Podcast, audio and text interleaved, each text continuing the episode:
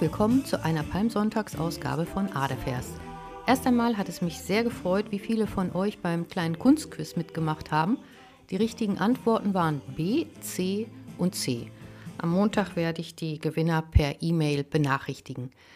Thema des heutigen Podcasts ist ein Ausschnitt aus der Maestà von Duccio di Boninsegna. Das ist ein großes Tafelgemälde, ein großes Polyptychon. Dieses befindet sich im Dommuseum von Siena.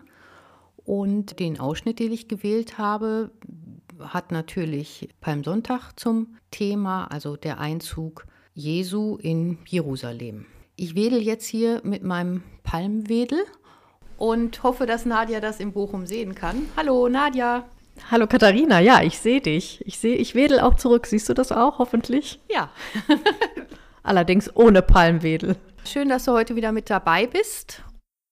Ich habe dir einen Ausschnitt aus dem Matthäus-Evangelium geschickt und würde mich freuen, wenn du das kurz vorliest, weil das die beste Beschreibung für unser heutiges Bild ist, weil Duccio sich nämlich ziemlich nah an das Evangelium gehalten hat.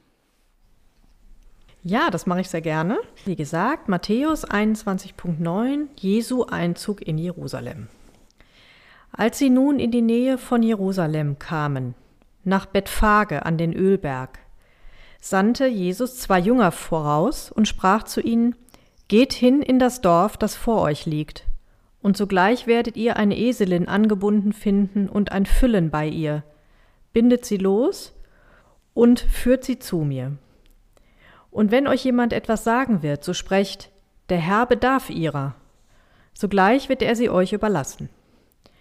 Das geschah aber, auf das erfüllt würde, was gesagt ist durch den Propheten, der da spricht. Sacharja 9,9 sagt der Tochter Zion, siehe, dein König kommt zu dir sanftmütig und reitet auf einem Esel und auf einem Füllen, dem Jungen eines Lasttiers. Die Jünger gingen hin und taten, wie ihnen Jesus befohlen hatte, und brachten die Eselin und das Füllen und legten ihre Kleider darauf, und er setzte sich darauf. Aber eine sehr große Menge breitete ihre Kleider auf den Weg, andere hieben Zweige von den Bäumen und streuten sie auf den Weg. Das Volk aber, das ihm voranging und nachfolgte, schrie und sprach Hosianna dem Sohn Davids, gelobt sei, der da kommt in dem Namen des Herrn, Hosianna in der Höhe. Und als er in Jerusalem einzog, erregte sich die Stadt und sprach, Wer ist der? Das Volk aber sprach, das ist der Prophet Jesus aus Nazareth in Galiläa. Ja, das war der Text. Ich hoffe, ihr konntet das im Bild schon so ein bisschen nachvollziehen. Meine Frage nun an dich, Nadja, was fällt dir auf? Oder beziehungsweise ich könnte schon kurz noch mal was zur Maestà vielleicht sagen von Duccio. Das ist nämlich eine Riesentafel, die 5 mal 4,7 Meter groß ist und für den Dom von Siena 1308 erschaffen wurde. 1311 war die Tafel dann vollendet.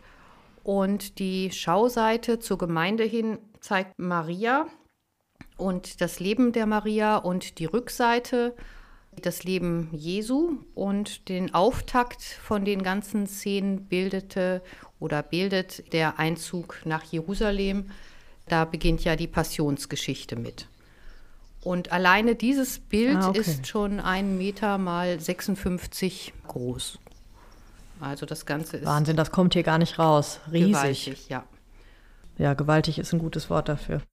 Das Ganze hatte auch einen kleinen politischen Hintergrund, weil die Stadt Siena, das war ja ein Stadtstaat, in der Zeit immer im Krieg mit Florenz lag. Und Florenz hatte den großen Künstler Giotto in der Zeit. Und der war gerade sehr berühmt geworden, unter anderem auch durch seine Ausschmückung von Santa Croce in Florenz. Und da wollte Siena also nicht hinten anstehen und hat dann ihren großen Künstler Duccio gebeten, dieses gewaltige Polyptychon für den Dom zu erstellen. Also das war eben auch so ein Konkurrenzgedanke dabei. Aha, aber umso schöner. Ist gut geworden. das kann man wohl sagen, ja. Die ist wirklich äh, genau. die, erschlagend. Also das ist auch das berühmteste Kunstwerk in Siena und ist da im Dommuseum noch zu bewundern. auf das Bild jetzt eingehen, was du mir geschickt hast. Das ist ein sehr schönes Bild. Es ist sehr viel Leben drin. Also man muss so ein bisschen gucken. Ich scroll jetzt hier die ganze Zeit auch schon hin und her und mache es mir mal wieder größer und mal wieder kleiner. Es ist ein bisschen wie so ein Wimmelbild. Und zwar fällt mir eben auf, dass der liebe Jesus da auf seinem Eselchen in die Stadt reinreitet mit seinem Heiligenschein drumrum. Und auch das Füllen, also dieses Fohlen, dieses junge Eselfohlen reitet dann dabei nebenher. Hinter dem Jesus, nehme ich mal an, stehen die Aposteln, weil die alle auch diesen Heiligenschein tragen um sich herum. Ich habe da mal nachgezählt, es fehlt irgendwie einer, aber der ist wahrscheinlich aus dem Bild gefallen. Der kommt noch. Und ansonsten, der kommt noch, genau. Und ähm, ist der Palmesel oder wie war das, ne? Genau. Und ansonsten sieht man ganz viele Menschen, die interessanterweise aber in der Perspektive nach hinten größer werden. Das könntest du uns ja vielleicht gleich auch nochmal erklären. Irgendwie sehen die alle groß aus und vorne sehen die klein aus. Und ansonsten ist es, man sieht richtig, wie die alle kommen und, und den Jesus sehen wollen. Die sitzen ja da auch auf den Bäumen und hinter der Mauer und ähm, haben da diese Palmwedel teilweise in der Hand. Und äh, dann breitet da auch jemand irgendwie so einen roten Stoff aus, so ein rotes Gewand, wo der Esel da gerade drauf tritt fast. Und was ich auch noch ganz spannend finde, ist vorne äh, sieht man die Mauer und dann ist da rechts unten im Bild so eine Art Tür in der Mauer, die führt irgendwo hin, also zu, in die Mauer hinein. Da stehen auch so drei kleine Bäumchen daneben. Und das fällt voll aus der Perspektive, finde ich. Also das hat irgendwie, das ist ein ganz komisches perspektivisches Ding. Also man, die, die ist viel zu klein und die eigentlich kann ja da keine Tür irgendwie in die Mauer reingehen. Also das ist das, was mir so besonders auffällt an dem Bild. Ja, es ist auf jeden Fall ordentlich was los und man merkt richtig, wie das Volk aus dem Tor, das soll natürlich Jerusalem sein im Hintergrund, herausdrängt und gespannt ist auf die Ankunft von ihrem Messias. Und Genau. Bemerkenswert ist, dass Jesus auf einem Esel reitet und daneben dann noch dieses kleine Fohlen dabei hat. Und das ist nur im Matthäusevangelium erwähnt. Und zu den Eseln, warum er überhaupt auf dem Esel reitet und nicht auf einem schönen Ross, auf einem schönen Pferd, hängt natürlich mit der Heilsgeschichte zusammen, dass Jesus in einer demütigen Geste in Jerusalem ankommen möchte und nicht der König der Welt sein soll, sondern der König des Erbarmens und deswegen diese Demutsgeste, dass er auf einem Esel einreitet. Und ah. wahrscheinlich, damit dieses Tier also noch besonders schutzbedürftig gilt, hat es eben auch noch seinen Fohlen dabei, also ein Ah, okay. Also eine Eselin, die, genau, Mutter. die einen Fohlen dabei genau. hat, ist ja immer besonders beschützenswert. Und das Ganze, dieser Einzug bezieht sich auf die früheren Einzüge der Könige. Also das kennt man ja aus Rom, dass dort immer diese Prachteinzüge waren. Da kamen die Herrscher dann mit auf Schlachtrossen an oder auf Wagen und wurden von Pferden gezogen. Und auch da wurden schon Palmen auf die Wege gestreut und auch äh, rote Stoffe, weil Rot ja immer die Farbe des Herrschers war. Und deswegen sehen mhm. wir hier auch dieses rote Gewand. Und es ist aber gleichzeitig ein Hinweis auf den Leidensweg Christi, und zwar auf das Blut Christi, die rote Farbe. Und wenn man mal ah, okay. genau hinguckt, sieht dieses Gewand auch so ziemlich fließend gemalt aus. Ne? Also so, als wenn das so ja. Blut sein könnte, was sich da verteilt. Also das ist auch schon ein Hinweis auf die Leidensgeschichte, die ja dann auf dem ganzen Altar noch weiter ausgeführt wird. Und ich denke, dass die Tür, die du vorne beschrieben hast, auch da schon ein Hinweis drauf ist. Mhm. Man sieht ja, dass das außerhalb der Stadt ist und man sieht auch diese drei Bäume. Und diese drei Bäume mhm. tauchen dann in der Szene des Ölbergs und in der Szene des Judaskusses in der Mitte dieses Polyptychons wieder auf. Und darüber ist dann die Szene mit der Kreuzigung mit den drei Kreuzen. Also, dass man meinen könnte, die drei Bäume ja. weisen eben auch schon auf die drei Kreuze dann ähm, bei der Kreuzigungsszene hin. Und die Tür ist ja auch so ein bisschen, hast du ja auch schon gesagt, man guckt da irgendwie so, als wenn man auch so in eine Gruft guckt. Also es ist auch schon so der, der Hinweis auf den nahenden Tod Jesu.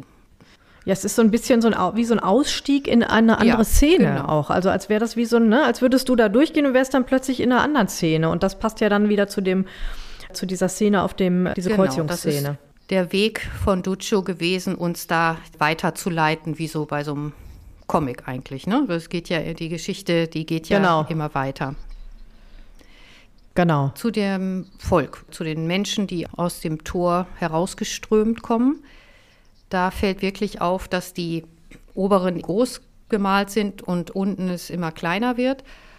Und dadurch entsteht aber der Eindruck des Gedränge. Ne? Also dadurch drängt die Menschenmenge da so für uns raus. Das ergießt sich auch quasi mhm. so nach vorne, finde ich. Ja, das stimmt. Es fällt ja auch ja. so ein bisschen ab, ne? Die, also wir würden die da alle in so einer, man sieht ja auch so eine, wie so eine Art Kurve des Weges und die, die kommen da halt alle so runtergestolpert, genau. hat man das Gefühl. Die drängen ja. sich da so runter. Und die im Vordergrund, das sollen wohl auch tatsächlich Kinder sein, weil im Nikodemus-Evangelium, das ist eine apokryphe Schrift, die ist aus dem vierten Jahrhundert, da wird der Passionsweg Christi noch ausführlicher beschrieben. Und da wird gesagt, dass es Kinder sind, die ihre Gewänder ausziehen und die ausbreiten und die Äste abbrechen, dass es eben Kinder sind. Da wird das noch ganz genau beschrieben. Und das ist hier wahrscheinlich von Duccio auch gemeint, dass die im Vordergrund, dass das Kinder sind und deswegen auch besonders klein gemalt sind. Ah, verstehe. Und wie die die okay. Äste abbrechen, das sieht man ja im, im Hintergrund. Ja, es ist ja auch so ein bisschen so, wenn man sich die mal vergrößert, diese Kind, also diese, diese Personen, die haben auch schon kindliche Züge. Die sehen schon anders aus als die Menschen im Hintergrund, die da aus dem Torbogen ja. gerade drängen. Also genau. das sieht man schon. Mhm. Ja, ja im Hintergrund, das soll natürlich Jerusalem sein. Aber wenn man sich die Architektur ja. so anschaut, ist das eigentlich die Architektur von Siena zur Zeit der Entstehung. Also das Ganze ist ja, wie gesagt, äh, Anfang des 14. Jahrhunderts entstanden. Und da hatte Siena auch noch diese Geschlechtertürme, die in der Stadt hoch hinausragten. Ja. Die kann man dort erkennen. Und also da er wahrscheinlich nicht wusste, wie, wie Jerusalem aussah, hat er das dann einfach quasi in seine Stadt verlegt. Also zumindest die Architektur. Okay. Zu Duccio nochmal. Ja, ich hatte ja schon gesagt, dass das der große Künstler Anfang des 14. Jahrhunderts in Siena war und in Konkurrenz zu Giotto, der der große Künstler von Florenz war. Und die beiden haben die Renaissance vorbereitet. Also es sind beides noch Künstler, die der Gotik angehören, aber schon wesentlich über die Gotik hinausgehen, weil sie dieses erzählerische Moment hineinbringen, weil sie versuchen, Gestik mhm. In die Person zu bringen, weil sie auch schon versuchen, äh, Volumen anzudeuten mit Hell-Dunkel-Malerei und das alles haben Giotto und er sich gegenseitig befruchtend entwickelt und damit dann den Weg so, zur Renaissance bereitet. Deswegen ist diese Maestà von äh, Siena eben auch so bedeutend. Ah, okay. Spannend. Das ist halt eine ganz andere Malerei, finde ich irgendwie, aber schön. Sehr detailgetreu. Da ist hinter dem Jesus und den äh, Jüngern ist ein abgerufter Baum. Ist der abgeruft wegen der Palmwedel? Oder ist der, soll der, steht der da einfach nur so? Alle anderen sind ja belaubt ja. und der Baum ist so abgestorben. Das finde ich lustig in der Vorstellung, weil die hängen ja da ja. am Baum und hängen und, und holen sich die Palmwedel darunter. Mit Sicherheit hat das doch irgendeine Bedeutung, oder? Dass da jetzt ein so ein Baum so abgerupft ist? Ja, es hat ja immer alles eine Bedeutung gehabt in der Zeit. Es kann natürlich genau. auch ein Hinweis auf die Zeit sein dass es die Zeit vom ja. Passachfest war. Deswegen ist Jesus ja nach ja. Jerusalem geritten. Und ja. ich meine, die meisten Bäume sind zwar e immer grün in Italien, aber es gibt natürlich auch welche, die ihr Laub verlieren. Also vielleicht ist das einfach noch so auch diese Frühlingszeit, wo ein Baum dabei ist, der, der nicht belaubt ist. Das. Oder es ist schon ein Zeichen auf Jesus Tod. Ja, oder das. Weil er ist ja auch über Jesus. Ja, genau. Er ist ja über dem ja. Jesus, der Baum. Ne? Und wenn man sieht, dass da ja auch über die Tür in der Mauer auch äh, der Hinweis ist auf die Kreuzigung und auf die nächste Szene, könnte man ja, also das ist natürlich jetzt echt frei interpretiert, aber könnte natürlich trotzdem sein. Ja, auf, genau, auf den Leidensweg hm? auch ein genau. Hinweis darauf. Zu den Eseln gibt es noch weitaus mehr zu sagen. Wir haben ja morgen Palmsonntag und die Esel haben im Mittelalter bei den Palmsonntagsprozessionen eine große Rolle gespielt. Und die Palmsonntagsprozessionen, die haben ihren Ursprung schon im vierten Jahrhundert. Da gibt es einen Bericht von einer Nonne, die das genau beschreibt. Und da ritt damals noch der Bischof auf dem Esel bei der Palmsonntagsprozession. Und weil die Esel immer so störrisch waren und immer stehen geblieben sind und dann die ganze Prozession immer stockte, haben die sich dann überlegt, dann machen wir den lieber aus Holz, den Esel. Der, den können wir besser mitziehen und der bleibt nicht immer stehen. Und seitdem gibt es diese hölzernen Palmesel. Zuerst ritt dann der Bischof oder Pfarrer auf dem hölzernen Esel und dann hinterher aber auch eine hölzerne Jesusfigur. Und es gibt hier im Bodo-Museum noch zwei wunderbare Exemplare von diesen Palmeseln. Eine ist aus dem 12. Jahrhundert, also die ist richtig alt, und der andere Esel ist von 1530. Also da kann man das noch sehen. Und es gibt tatsächlich auch noch einige Gemeinden, die solche Palmesel haben und mitführen. Das ist ja zum Brüllen zu diesen Prozessionen, da gibt es gerade zu den Gewändern noch eine sehr schöne Geschichte. Und zwar durften die Messdiener sich, die hatten immer ein rotes Gewand an zu, das ist ja heute immer noch so, also das Festtagsrot bei den Messdienern und auch an Palmsonntag. Und die durften diese roten Gewänder ausziehen an einer bestimmten Stelle des Palmsonntagszuges. Und da mussten die dann ganz schnell auf den Weg ausbreiten, bevor der Esel da drüber gezogen wurde. Und derjenige Messdiener, der damit als letztes fertig war, der war dann der Palmesel. Also der hatte dann sozusagen den schwarzen Peter gezogen und wurde das ganze Jahr lang dann Palmesel genannt, der Arme.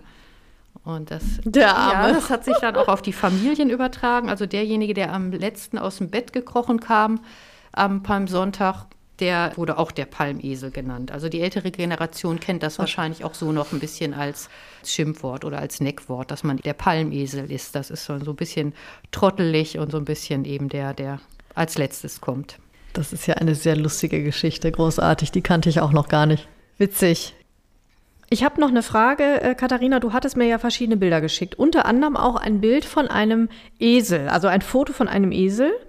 Was hat das denn, warum schickst du mir jetzt einen Esel mit? Ich meine, die Geschichte der Esel haben wir jetzt verstanden, aber der Esel, der ist auch so besonders gezeichnet. Der hat irgendwie so eine, so eine Zeichnung auf dem Rücken. Was, was hat das jetzt mit dem Esel zu bedeuten? Ja, das ist das Eselskreuz. Und zwar haben die meisten Esel im Fell hinten eine Zeichnung, also eine Kreuzzeichnung. Das ist einmal auf dem Rücken des Esels der schwarze Strich und dann am Schulterkamm sozusagen runter ist es dann auch noch mal schwarz gezeichnet.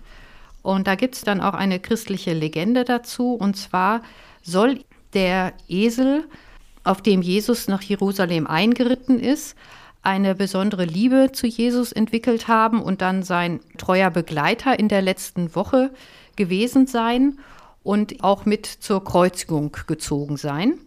Und als Jesus dann gekreuzigt wurde, konnte dieser Esel das nicht mit ansehen und hat sich abgewendet und umgedreht. Und dann soll der Schatten des Kreuzes auf dem Rücken von diesem Esel sich niedergeschlagen haben. Und seitdem tragen alle Esel dieses Kreuz auf dem Rücken. Also das Ach, ist die, das ist ja das ist die Geschichte. Geschichte. Das ist ja richtig mystisch. Ja, genau. Super, okay.